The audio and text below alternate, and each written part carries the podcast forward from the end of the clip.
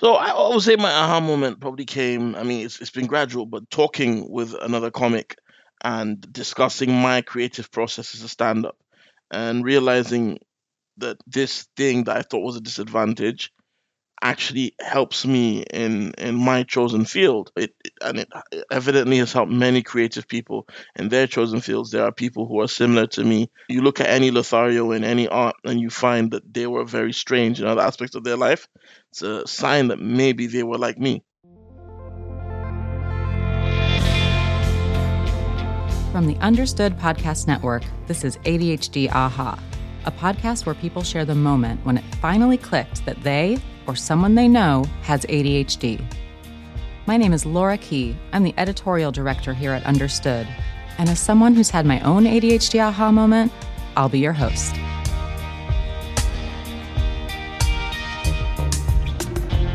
I'm so excited to be here today with Nabil Abdulrashid, an English comedian who spent half of his life in Nigeria. That's where he was born and raised. Nabil, welcome to the show. hey actually i was born in london but we, we moved back to nigeria when i was younger. It's uh the classic when, when you're a bit naughty they send you back home. No my parents moved back when i was still quite little. So i spent half my life in nigeria. I've now spent so far the second half of my life here in the uk which means i'm equally unwelcome in both countries. It's uh it's amazing. And I got it wrong right off the bat. It's a great way to start. This is Yeah, how we do I it mean, around I here. that's the best way you know put your worst foot forward. Put my worst foot forward. okay, so born in London, but spent a large Mhm. chunk of your life in Nigeria. And Nigeria is where you were diagnosed with ADHD. Is that right? Yeah, amazingly, I got diagnosed with ADHD at the age of six in northern Nigeria, Kaduna, where I went to school. Which, uh, you know, I, I have a lot of frustration now when it comes to the topic of being a comedian with ADHD because I got diagnosed with ADHD long before it became cool. It, it was a very different climate to have any kind of neurodiversity. Yeah, it wasn't it wasn't a pleasant experience, man. At first, anyway, being told that your brain did stuff wrong. Were you told at that time what you'd been diagnosed with? Yeah, I mean, Nigeria doesn't really do political correctness. So um, they literally said to my mom, want to do a test to see if he's stupid or there's another problem. Because I it took me ages to finish my work in class. And it's weird, right? Because like diagnosing a kid at six is so progressive in a sense because Yeah. here in the UK it takes forever to get diagnosis. But then at the same time, the way it was done and the abrupt nature of it. So I would take ages to finish stuff in certain classes at school. I, really struggled because my attention span was like non existent, especially with more mundane tasks. But then teacher said when they spoke to me, I was a very clever kid. I was a sharp kid, but only with stuff that I, I enjoyed. When it came to the more less interesting stuff to me, I it was like hell for me to focus. And I was hyperactive as a kid. I mean, I wish I could be hyperactive now and lose a few pounds, but I was hyperactive as a kid, and I was constantly doing like crazy stuff to amuse myself. I would disrupt class. I would do things because my imagination and my impulses were like it's like I had a nuclear reactor in my brain. So they gave me a bunch of tests, oral tests, IQ tests, motor skills tests, and pattern recognition stuff. And I thought, oh, this is really fun. I'm, I didn't even know it was a test. And they said, um, well, as far as his IQ goes, he's way smarter than the other kids, but his attention span is very short.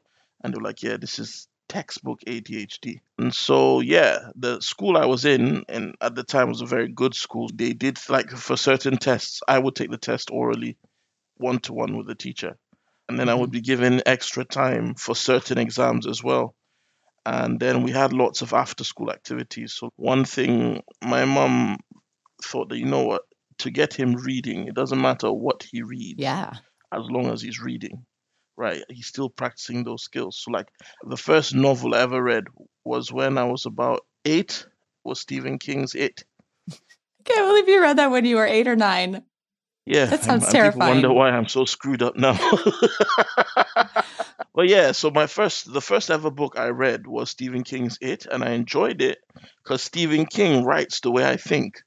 And how's that? Stephen King will talk about a guy walking into a room and they're wearing a ring, and then the ring reminds the person narrating to you of something that happened to them when they were five on a particular day at a particular time. And you know those times in the summer when the you know you can smell popcorn, but not that kind of popcorn, this kind of popcorn, the salted caramel popcorn. And then from the popcorn, we've gone into a discussion about how caramel is, and then come all the way back to the guy walking into the room. So it's the same thing with me, where if somebody walks in I notice them. I notice a small thing about them, which triggers a memory that I have in my head about a day, a time, and then that triggers a song that I know from that period and how that song made me feel, which triggers a memory about something my dad said one time when he was driving his car when we had that song, which triggers a thought about the kind of car that he was driving and what year did it come out in, which triggers a, and then I end up coming back to where I am. And th- this loop of jumping from topic to topic and whatnot is something that I have constantly. Like, um, I was watching a documentary last night about Michael Jordan, uh, the the Bulls, the the Last Dance. Oh, it's so good. Basketball. Yeah, I loved it. And basketball was my favorite sport growing up. I was a same, point guard. Same, Nabil. We're, we're literally the same person. Oh my god, it's like we're the same person. no, BFFs forever. um, but like, um, I was watching the the Last Dance, and I ended up remembering random stuff to do with things linked to the Bulls, and it's weird. It's weird.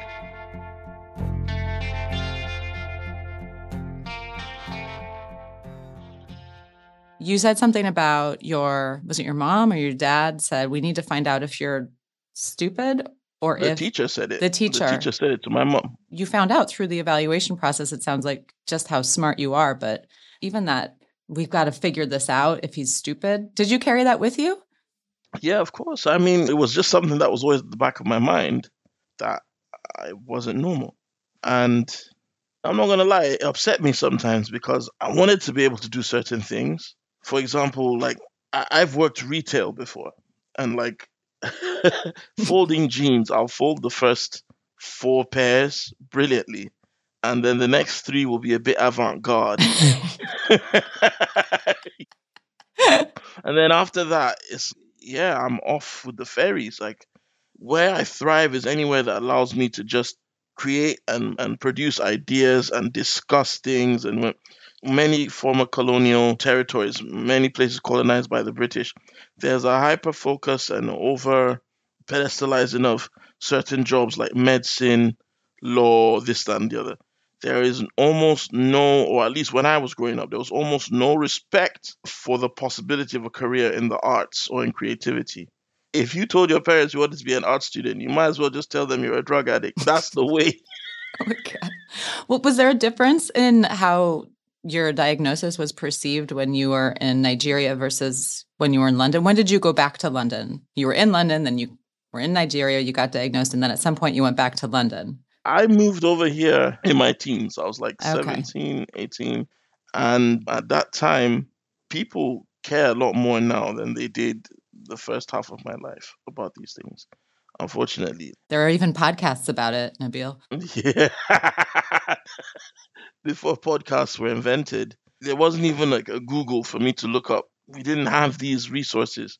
I just had what I've been told. Like I read, my mom got like a printout that showed me like and books that talked about people who were suspected of having ADHD through the ages. So Galileo, Mhm. Da Vinci, Einstein, The Rock. Did you just put the rock in the company of einstein Yeah, just Einstein. you went galileo da vinci einstein the rock no sh- i Yeah. love the rock i'm just i was just you missed a few centuries there but yeah.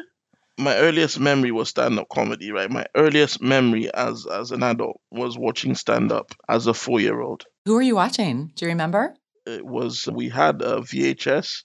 I don't know if you're old enough to remember that. oh yeah i had beta too nabil Oh, beta. Oh, fancy. i thought beta was worse i don't know I don't know, man. Like I, I never ever experienced beta. We we just had VHS. Isn't it just a thing where like in America you guys had beta and we no no there was a war in america but beta lost hard okay but we've gone we've really gone off topic but this i i love it though it's fun it's fun going on the journey of your brain and whatnot so yeah, so it was Richard Pryor oh great and we we had Richard Pryor, Eddie Murphy, and we had Rowan Atkinson doing a one man show in a theater. And I loved what these guys were doing. I wanted to be, you know, I love what they're doing, but it's like when I first started watching this stuff, I didn't even know what stand up was. One. Two, I didn't know that I could want to be that when I grew up because in Nigeria, your options then were doctor, lawyer, soldier, engineer, corrupt politician. The first four being an entry point to becoming a corrupt politician. or you could start your own cult, which which I think is still an option for me now. Would you like to join? I mean, we're so much alike, we've already established. So, okay, and you're watching stand up comedy in Yeah. Nigeria.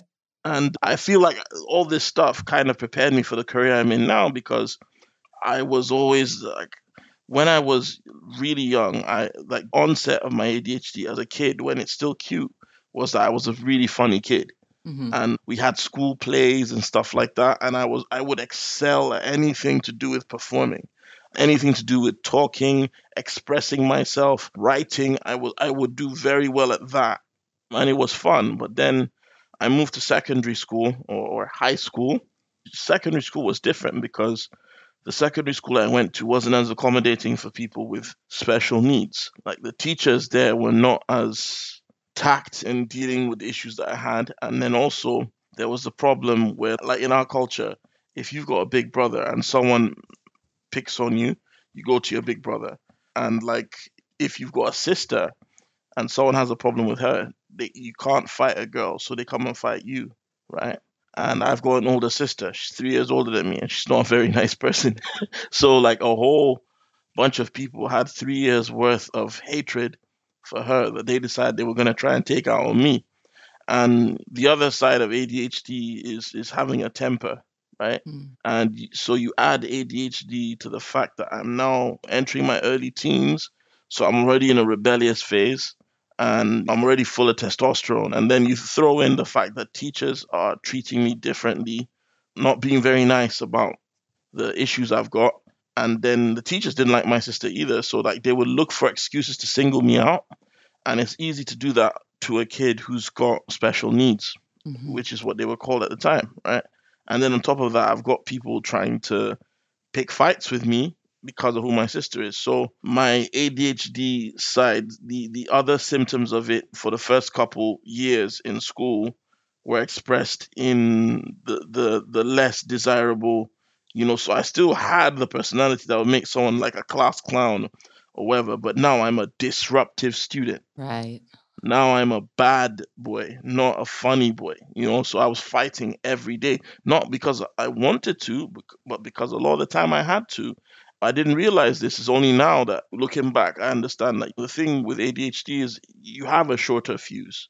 You're less patient because overstimulated. yeah. So yeah, secondary school, while it was kind of fun, because like I got up to all kinds of mischief and I got into a lot of trouble, which was my way of entertaining myself and like I was still on the debate team. I was still like I still won prizes for essays and whatnot, I but I was constantly in detention while doing that. wow. What a juxtaposition. Yeah, Yeah. like I was getting good grades, but I was dodging class and punches. Like I Uh-huh. was, you know. And the thing is, my mom, she was smart from what she'd seen. The best thing would, would be tell me to channel my energy, extra energy, into sport.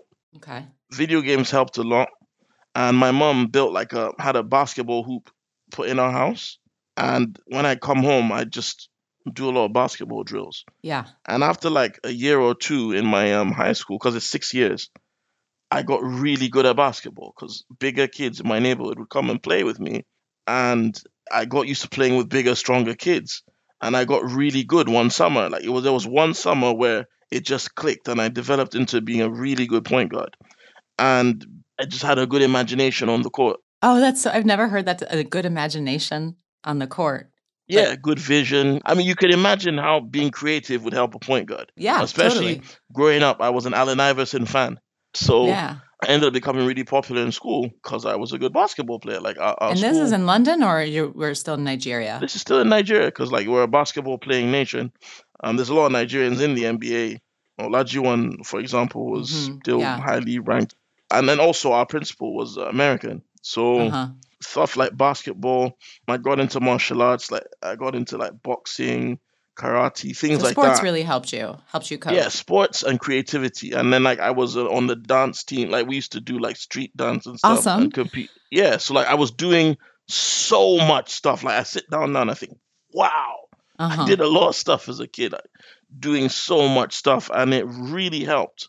But when I moved over to the UK, I got into a lot of trouble over here as well. I kind of fell into the wrong crowd because again, it's so easy to switch off, especially in rigid, structured Mhm. places like college, Yeah. university. That you come in, especially when you're already othered because like you're the foreign kid, you're the immigrant, you're the, and then on top of that, you've got you know the condition. It, just it's so easy, so easy to Mm. find yourself mal-lingering, as my mom calls it. Malingering. So yeah, yeah, I've been on some wild and wacky adventures. Secondary school in Nigeria, I was practically pressured by my parents to become a science student because my dad's a doctor, right? And it's like the head of the science department hid my results, and even though I passed with flying colors, she hid my results because she said she didn't want a crazy, crazy kid like me in a mm-hmm. lab. she said crazy. Yeah, she said I'm crazy. sorry. I mean, it was more down to the way I behaved and not the fact that I had ADHD. But then, where does the ADHD stop and my personality start? Yeah, it's a pretty Yeah. blurry line there. If you want to be a doctor when you grow up and you go to school in Nigeria, you have to be a science student. So your subjects, your core subjects become biology, physics, chemistry, math. And then, well, not math is a core subject for everybody, but you do further math as a science student. And then the art students get to do art, accounting, economics, government, social studies, that kind of stuff. hmm hmm So in Nigeria, they always people always looked at art students as oh, they're not serious. Real students go and do the sciences, right. Who Right. cares about social There's studies? none of that hippie art stuff. Yeah, like what are you learning in social study? So that that's the mentality. So it's, I got pressured into becoming a science student. The teachers didn't want me in the labs because I mean I pulled some legendary pranks while I was at that school. I need an example. Give me one prank. I can't let you say that without telling me one of the pranks you pulled. Okay, so my friend who I used to get all this mischief with was failing his exams basically because of me, right? So I hatched a plan and we got a bunch of fireworks and we put them in a massive coffee tin. It's 13, 14 years old and we got together the equivalent of about $300 worth of fireworks and other kinds of fun explosives. And we emptied our coffee tin. No, we didn't drink the coffee because that would be dangerous.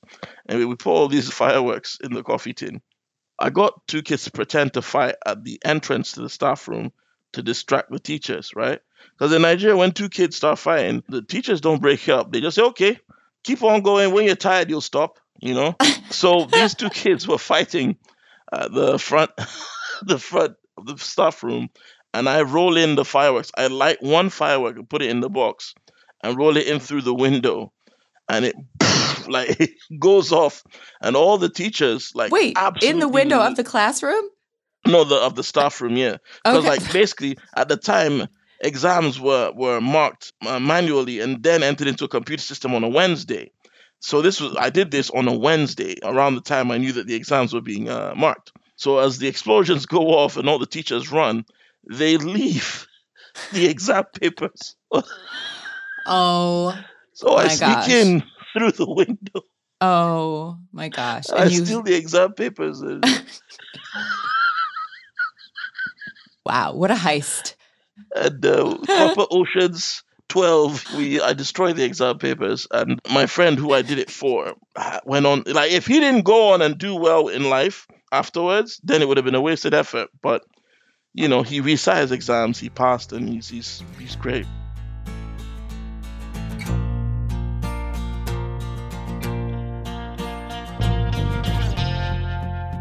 So you were diagnosed when you were a child, hmm but you said that your aha moment came when you started doing stand up. Is that right? Mm.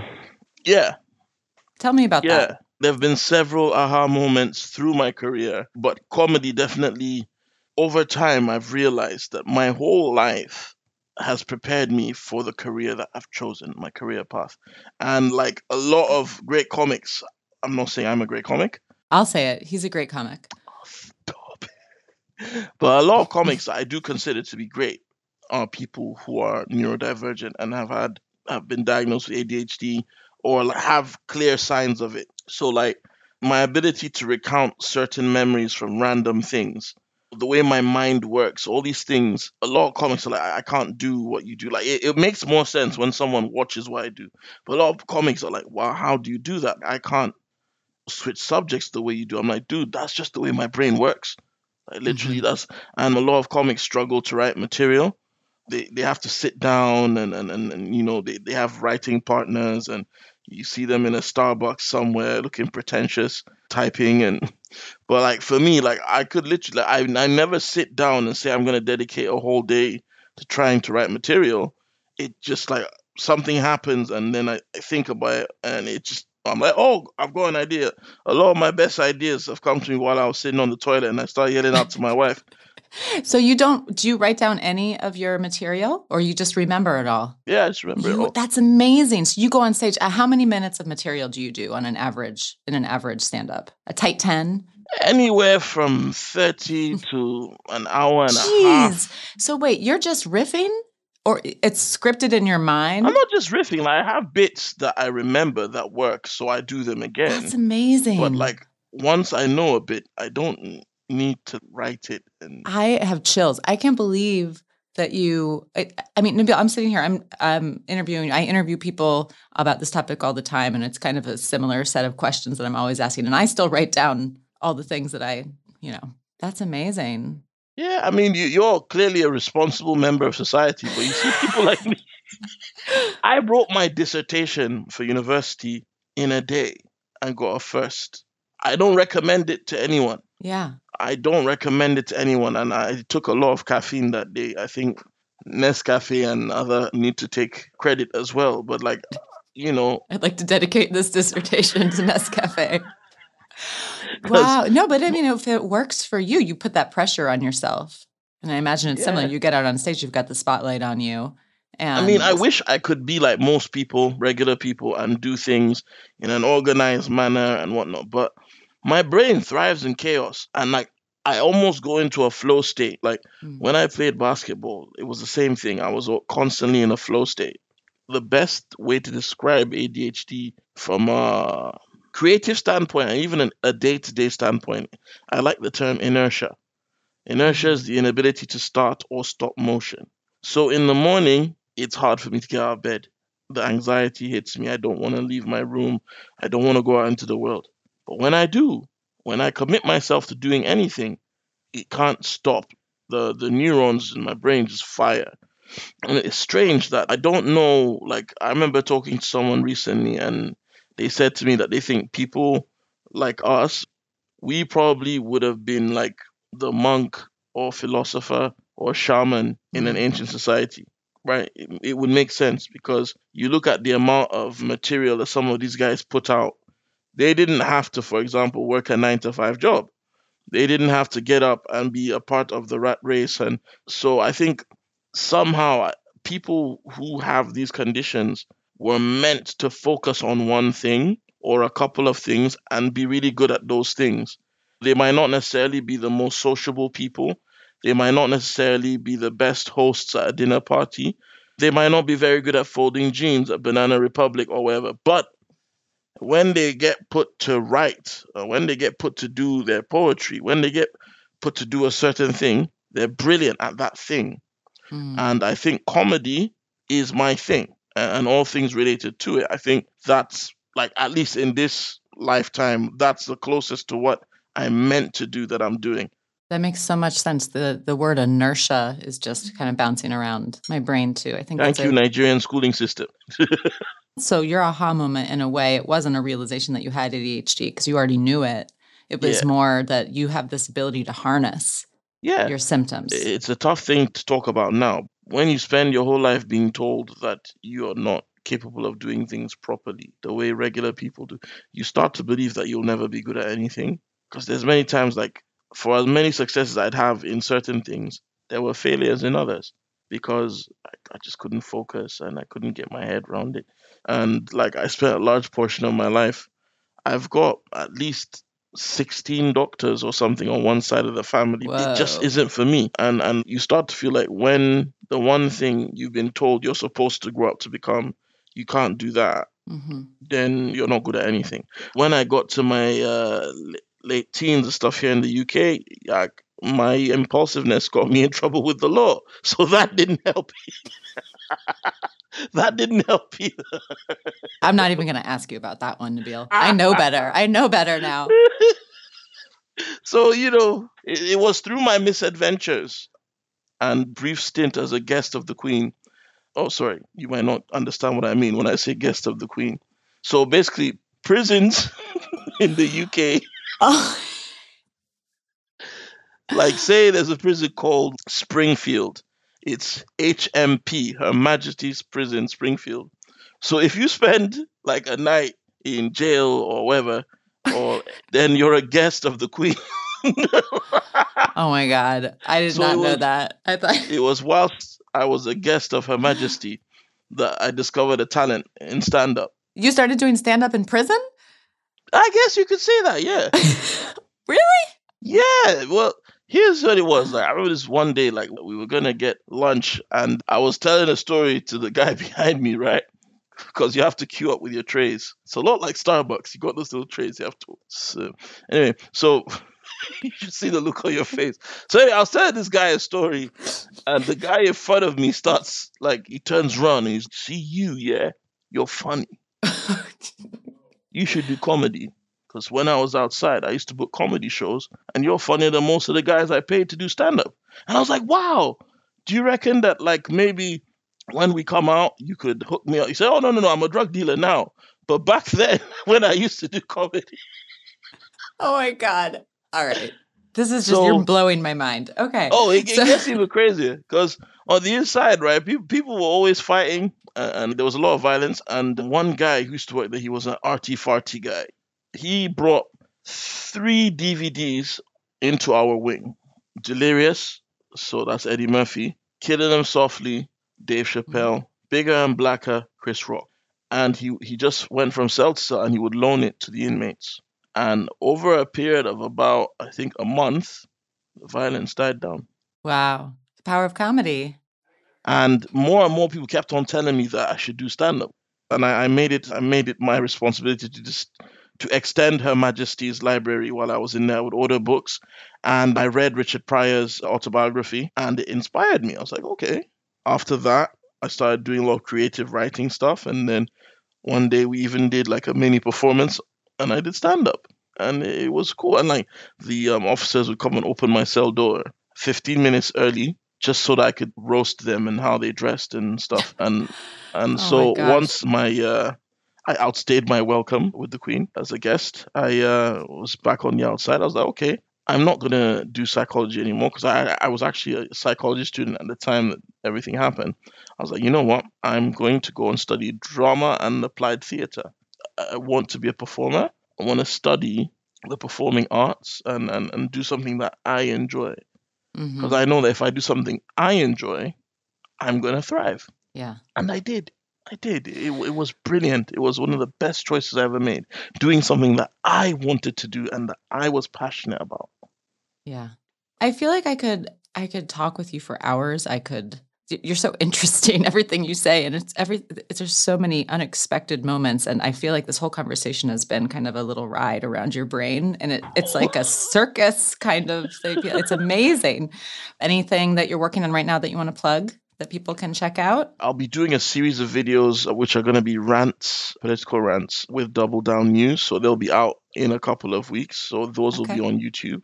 And um, generally, yeah, I just post loads of stuff on uh, on Instagram and so on. But yeah, Everybody check out Nabil. He's so funny. And if this, this interview wasn't evidence of his very creative and funny brain, I've just, I'm starting my day with some good endorphins here. Really, it's been a pleasure. Thank you so much for coming on the show, Nabil. pleasure was mine.